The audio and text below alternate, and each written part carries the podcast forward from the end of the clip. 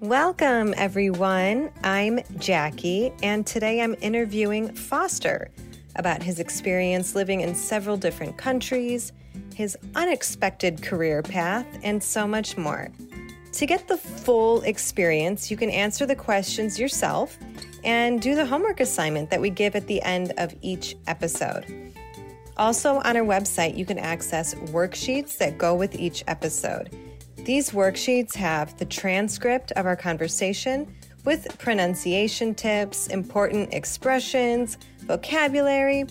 So if you want to access these worksheets, just click on the link in our show notes and let's jump right into the episode. Hello, everyone. Welcome to another episode of Improve Your English, Improve Your Life. Today, we're going to get to know Foster a little bit better. So I'm going to interview Foster, and you guys are going to learn a little bit of his life story in about 20 minutes or less. And so, Foster, let's get to know you. Okay. Hello, sweet people. What would you like to know, Jackie? Oh, all kinds of good things. But first, I would like you to tell us a little bit about your background, how you ended up in Brazil, and also how you ended up in Portugal, which is where you are now. Okay. A condensed version of my background and my experiences. So, I am originally from South Carolina, a very small state in the southeast of the US. And I went to university in Tennessee, where I really studied Spanish Anyways, after university, I did a lot of different things. I taught English in Spain in a bilingual public elementary school for a couple of years. I worked in a nonprofit in New York and also in Guatemala. And eventually, I decided it would be a good idea to get an international master's of business administration, an international MBA.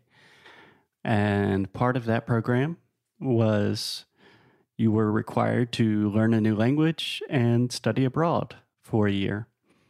So, the area of the program that I was in, you had to move to Rio for a year. And that was my introduction to Brazil and oh, to cool. Portuguese. So, you could not go to a Spanish speaking country, for example. It had to be a, a new language for you? It was highly encouraged. So they did have like a track for Spanish speakers where you could study in Mexico. But because I already spoke Spanish quite well and Rio just sounded really cool to me, mm-hmm.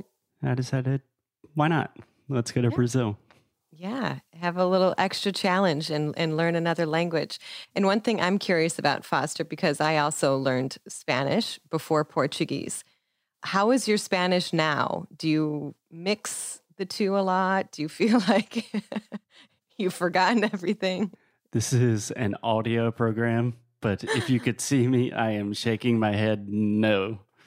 My Spanish is not good at the moment. When I speak Spanish, a lot of crazy things happen in my mind. First, I'm obviously mixing it with Portuguese. Mm-hmm. But I'm also living in Portugal now, and European Portuguese is much more similar to Spanish than Brazilian Portuguese.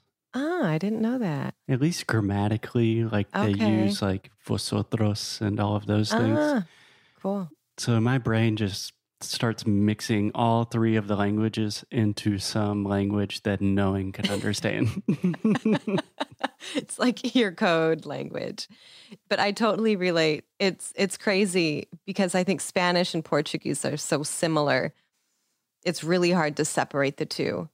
And there's times where I've caught myself like really focusing on on bringing back the Spanish and then I feel that it negatively affects my Portuguese then I start saying words in Spanish rather than Portuguese. So I think if you speak both languages very, very, very well, you probably won't mix them. But while you're in that process, it's really challenging. Yeah, it was very beneficial when I was learning Brazilian Portuguese Yeah. Like, I think I was conversationally fluent in a few months. Yeah.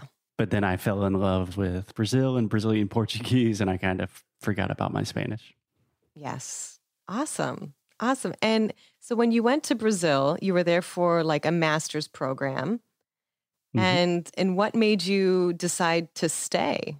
So at first, I stayed there for nine months as part of the master's program. And I was studying and doing kind of an internship at a tech startup. And I actually had to return to the US to finish the program. And I had a minor existential quarter life crisis where I've like I was receiving a lot of job offers for typical MBA students. Like I was very, very close to accepting a job at a construction company. I think about that now. Like it was a lot of money, but I would be like selling construction equipment in the US. Yeah. And that just didn't feel good. So I said, eh, I'm going to leave all of that and move back to Rio and just teach English to make money. hmm And then I met my partner, Alexia, and we started two businesses together and totally changed the trajectory of my life.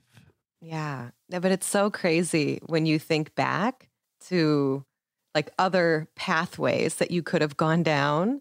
For example, the construction job, or I'm sure all of us have had other opportunities or things come up, and you're like, what if I chose that instead of this other choice that I made? And how different would my life be? And I think, especially for people like you and me who moved to another country and got in relationships with other people from other countries and started our own businesses, it's a it's a very drastic life change. and if you think like, had I stayed in South Carolina and taken the construction job and never gone back and never met Alexia, like I'd maybe you'd still be there doing something completely different. It's just it's we never know, but it's always kind of fun to to think about how some decisions really take your life in a whole new direction.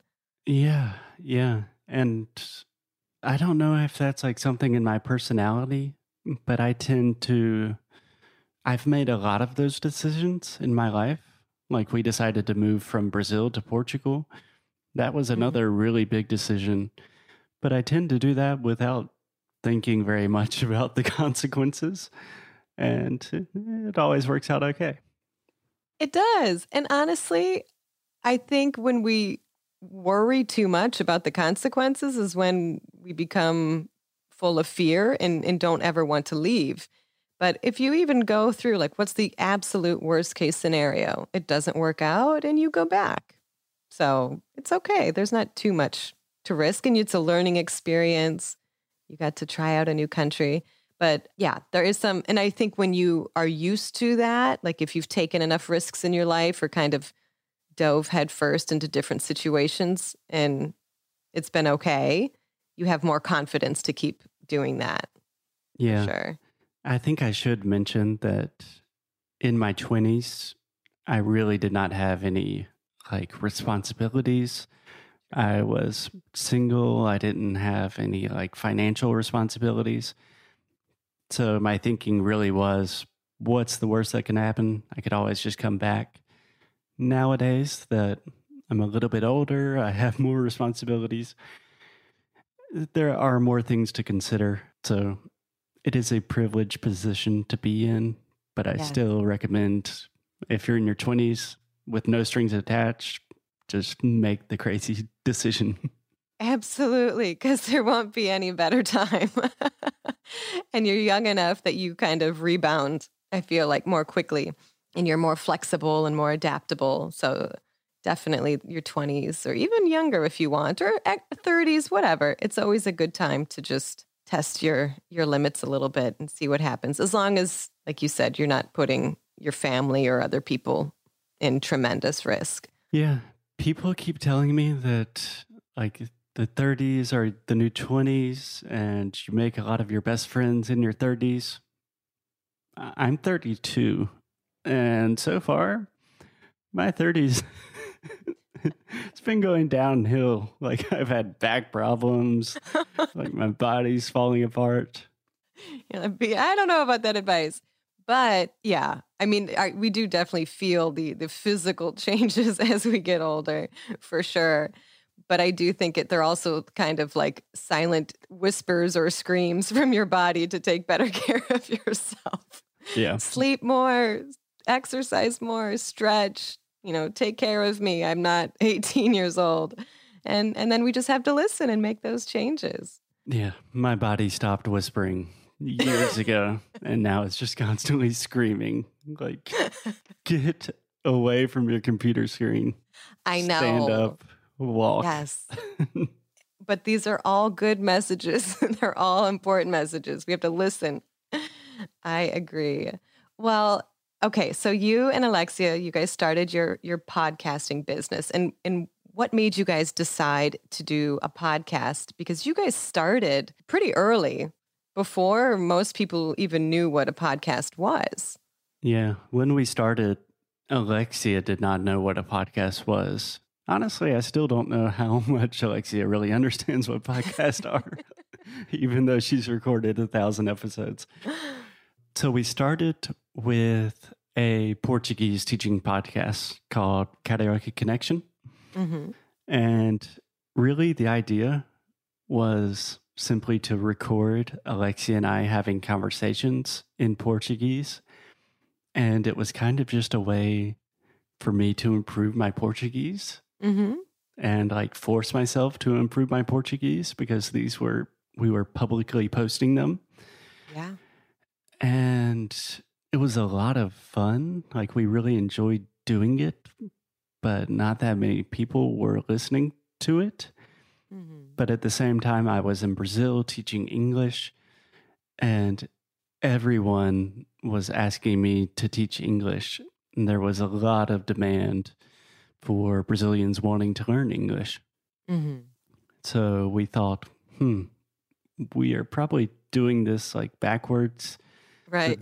Then we started another podcast. The name is Inglês no Rádio, mm-hmm. which is essentially the same thing. Alexia and I having conversations, but this time in English, and I'm teaching Alexia English. And both those podcasts have been strangely successful. They still exist today. Yeah. It's been really crazy. But I think what you guys do, which is unique, like obviously people want to listen to your your podcast to improve their english but they really feel like they're just part of the conversation with the two of you.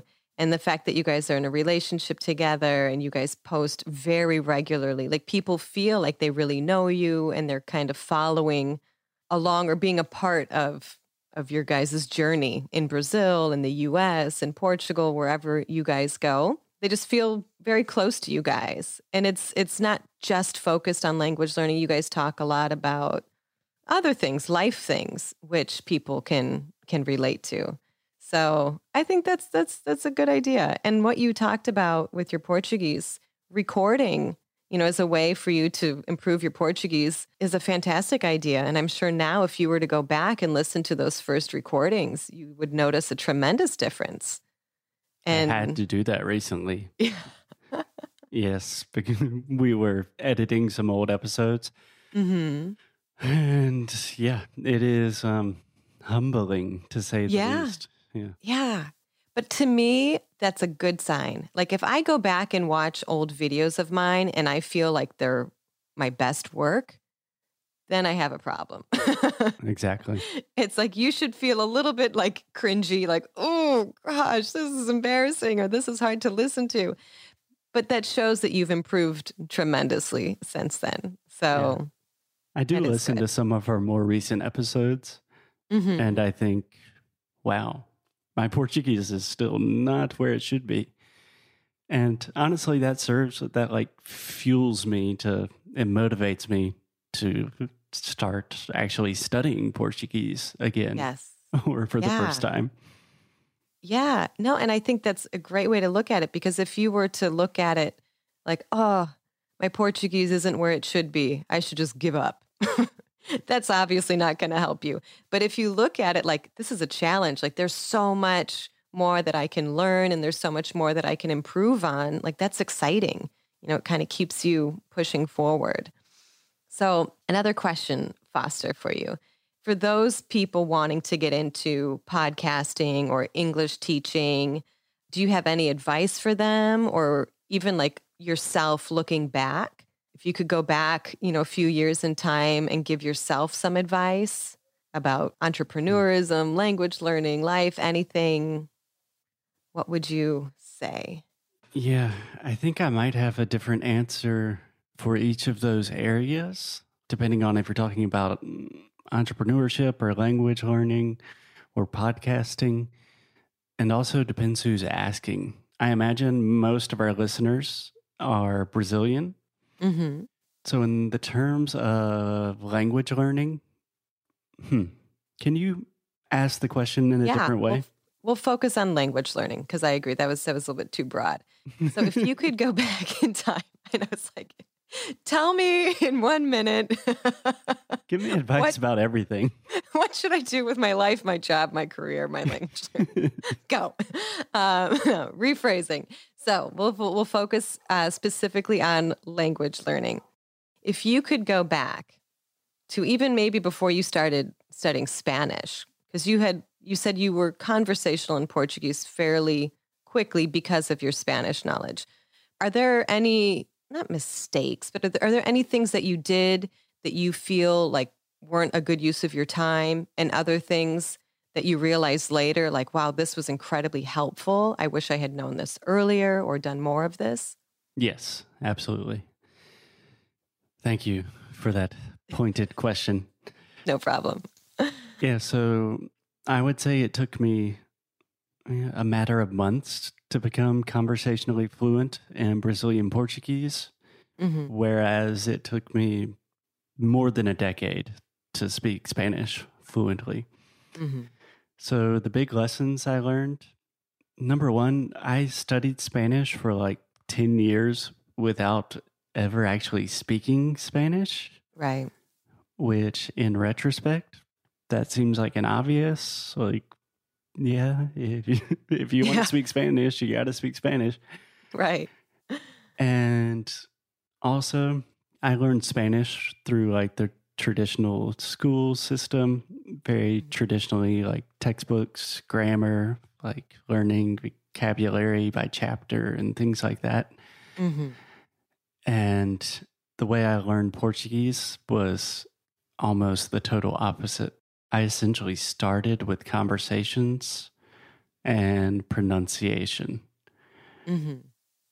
And if I have to give advice to language learners, essentially learning any new language, if you're starting from zero, focus on pronunciation and conversation as soon as possible.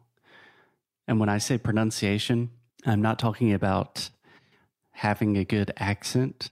Mm-hmm but actually understanding the phonology of the language. Phonology is this fancy word to say the sound system. Each language is composed of a finite collection of sounds, and some of those sounds probably exist in your native language, some do not, and they will be very difficult for you. So, just getting that out of the way early really expedited the process and allowed me to start speaking earlier. Mm-hmm. Does that answer your question yeah. at all? Yeah, absolutely. I think a lot of people put the speaking part for last. They feel like they have to get to a very high level in order to start speaking. People, even just starting out, can do simple things like listening and repeating, just saying random words and all the words you know in this language. Just say them, practice them, listen to something, and then just copy it, you know, do that shadowing after it. Because a lot of times in our head, we may know a lot, but then when we try to, when we open our mouth, what comes out is completely different. So we have to have that practice of, of not just carrying it in our heads, but also putting it into practice. And when you do that, it'll be easier for you to keep doing that in real life situations. And it's just more fun just like anything, you know, if you want to learn how to play piano, you can learn how to read the music, but you need to actually, you know, put your fingers on the keys and just anything in life. Practice, practice, practice. I agree. Absolutely. Yeah. That- Perfect. that's advice. my advice in a concise way. Do not approach language learning as this weird, isolated, esoteric, like knowledge acquisition thing. It's not that. Think about any other cool thing that you have done in your life that took you some time to develop the skills and to really be proficient at it Mhm. and apply the exact same skills to language learning because Yeah. it's more or less the same. Exactly. And I think the advice that even that you and I give about learning a language applies to learning anything in life, which is really cool. And so another question that I have is I know you went to school to do your MBA, your master's in business administration. And one thing that I think is a common mistake is I hear a lot of people say, "Oh, I'm getting my MBA in finance," or "I'm getting my MBA in another area." But in English, an MBA is a master's in business administration. So you don't get an MBA in another area. I don't know if you've noticed that. Yeah, for sure. And it can be complicated because Right. a lot of MBA programs have like different So- tracks where you can Right. specialize in things. But yeah, talking about education, especially the differences between the educational systems in Brazil and the US, Yeah. it's not an easy thing to do. Like I Right. recommend keep it very simple. Yes. Yeah. But there's certain things like that just don't translate perfectly. But what I wanted to ask you is did you know that you wanted to be like an entrepreneur? Or how did that come about for you? No, not at all. My dad's an entrepreneur. His Mhm. dad was an entrepreneur. Like I definitely come from an entrepreneurial entrepreneurially minded family. Perfect. Brazilians always say like Nossa, essa palavra tão difícil, entrepreneur. But it's really difficult It for me. as Yes. well. an entrepreneur. Yeah. I don't even know. How would you say it? So I come from an entrepreneur minded family. Yeah. Maybe. Who knows? Yeah. I come from a family of entrepreneurs. Perfect. Yeah, of people that started businesses. No, I never saw myself. Eh, I don't know if that's true. Like, I had a valet parking business in high school. Hmm I used to like buy shirts on eBay from China and sell them to my friends, like at a higher price. Yeah. So I definitely had some of that in me. but I Mhm. was also and still am like a very shy, introverted person. And I imagine that entrepreneurs are like type A, like great public speakers. Yeah. Yeah. So, no, it was just a long process of discovering who I am and what I want to do. Right. But I like what you said about sometimes people have the idea that you need to have a specific personality type in order to be an entrepreneur. Or if you're a little bit more introverted, then you need to be behind the scenes or you know that means you're not confident or things like that. And I remember you told a story about when you were doing your MBA program and you Mhm. guys did like a personality test. Oh, yeah. Could you share that story? Yes. So one of the first days of my of my master's in business, we did like a personality test. I believe it was called the Birkman method. But it's Mhm. one of those personality tests that examines a lot of different parts of your personality. And then it gives you a number, but in this case, it also gives you a color. So I believe they had red, which is like type A business school, like go get them. Green was more of like a people person, like you would Mhm. probably go, be good at like sales and communications. Yellow was more analytical, Okay. and blue was like artistic, creative, shy, like, uh, what are you doing in this program?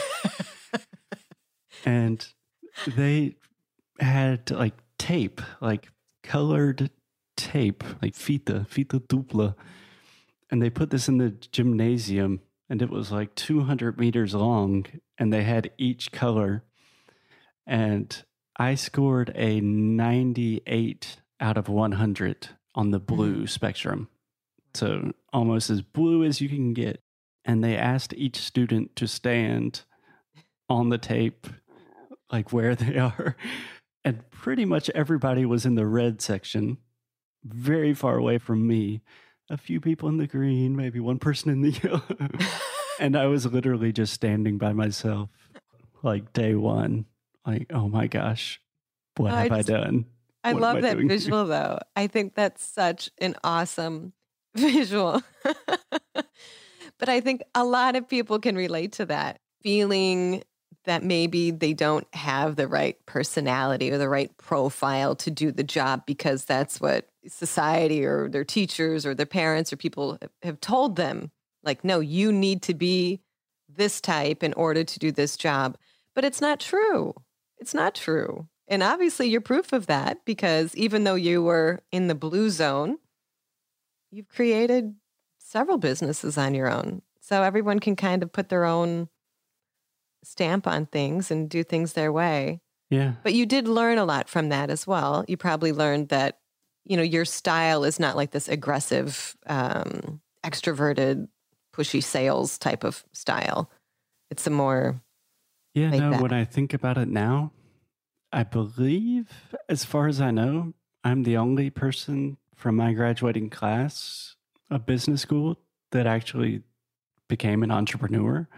Wow everyone else like works for big companies and yeah. makes a lot more money than I do. But yeah, maybe that weirdness and creativity and introversion yeah. kind of work to my advantage in some ways. Absolutely. Absolutely. All right. Awesome, Foster. Okay. Last question here. I know we want to end each episode giving this the listeners a homework assignment but I'm going to try to be specific here and not say give a general homework assignment. Okay. So, to those people that are listening that maybe want to start their own business or or want to get started in something, what would be like a really easy initial step for them to just maybe figure out where to go or like what's a question or a couple questions that they could ask themselves just to get a little bit more clarity on which direction they should go in? That is a very good question. That's a difficult question. So I receive a lot of variations of this question. Like, hey, I have an idea for a business. What do mm-hmm. you think about it? But the most common characteristic is I haven't started a business. And what they're really asking me is like, hey, tell me this is a good idea. So I have permission to go start it. Right. And honestly, no one's ever going to give you permission. Mm-hmm. So, what I would really recommend think about what is the smallest thing you can do publicly and like the smallest, fastest thing. Like in business language, we would call this the MVP, minimum viable product. So if you are an illustrator, like publish one of your illustrations online. If mm-hmm. you are if you're a podcaster, publish one episode. And just putting a little bit of work out there that really just it's like a perspective shift where you have the mindset of okay this is not scary and then you start receiving feedback and people mm-hmm. can tell you if they like it or not but yeah, the fear of starting is it's always the biggest one. So yeah. just do something. Something exactly. Small. I love that. It actually reminds me of the Martin Luther King quote. He says, You don't have to see the entire staircase. You just have to take the first step. And and that's so true because sometimes people think they have to know, they have to have their whole plan, their whole business plan, you know, everything mapped out so that they can easily follow it. But at least in my own experience, it's never happened that way. It's like you said, what's one tiny step that I can take? Okay, I did that step. What's the next one? What's the next one? And then you just, throughout that journey, you stop and reflect and reevaluate. Am I going in the right direction? Do I need to change course? And and eventually, you know, just taking one tiny step after the other, you end up going to places you never even imagined. But that first step is the hardest for sure. So I love that advice. Yeah. Awesome, Foster. I cannot say it better than Martin Luther King. Me neither. That's why I'll just steal his quote. All right, Foster. Well, thank you so much for letting us into your into your life, into your mind a little bit more. Those of you guys listening, you guys can even answer these questions yourselves. Imagine that, you know, we're asking you these same questions and how would you answer these questions? And also don't forget to do your homework assignment. What is that one tiny step that you can take? Yeah, do it. Mm, send it to us. Yes. Yeah. Let us know. cool. Thanks, Jackie. Thank you. Thank you. Thank you so much for listening to Improve Your English, Improve Your Life. It really is something very special that you are listening. It's amazing. So, if you like what we do and you want to learn even more, you can receive free access to all of the homework assignments, worksheets, transcriptions, and a lot more resources on our website.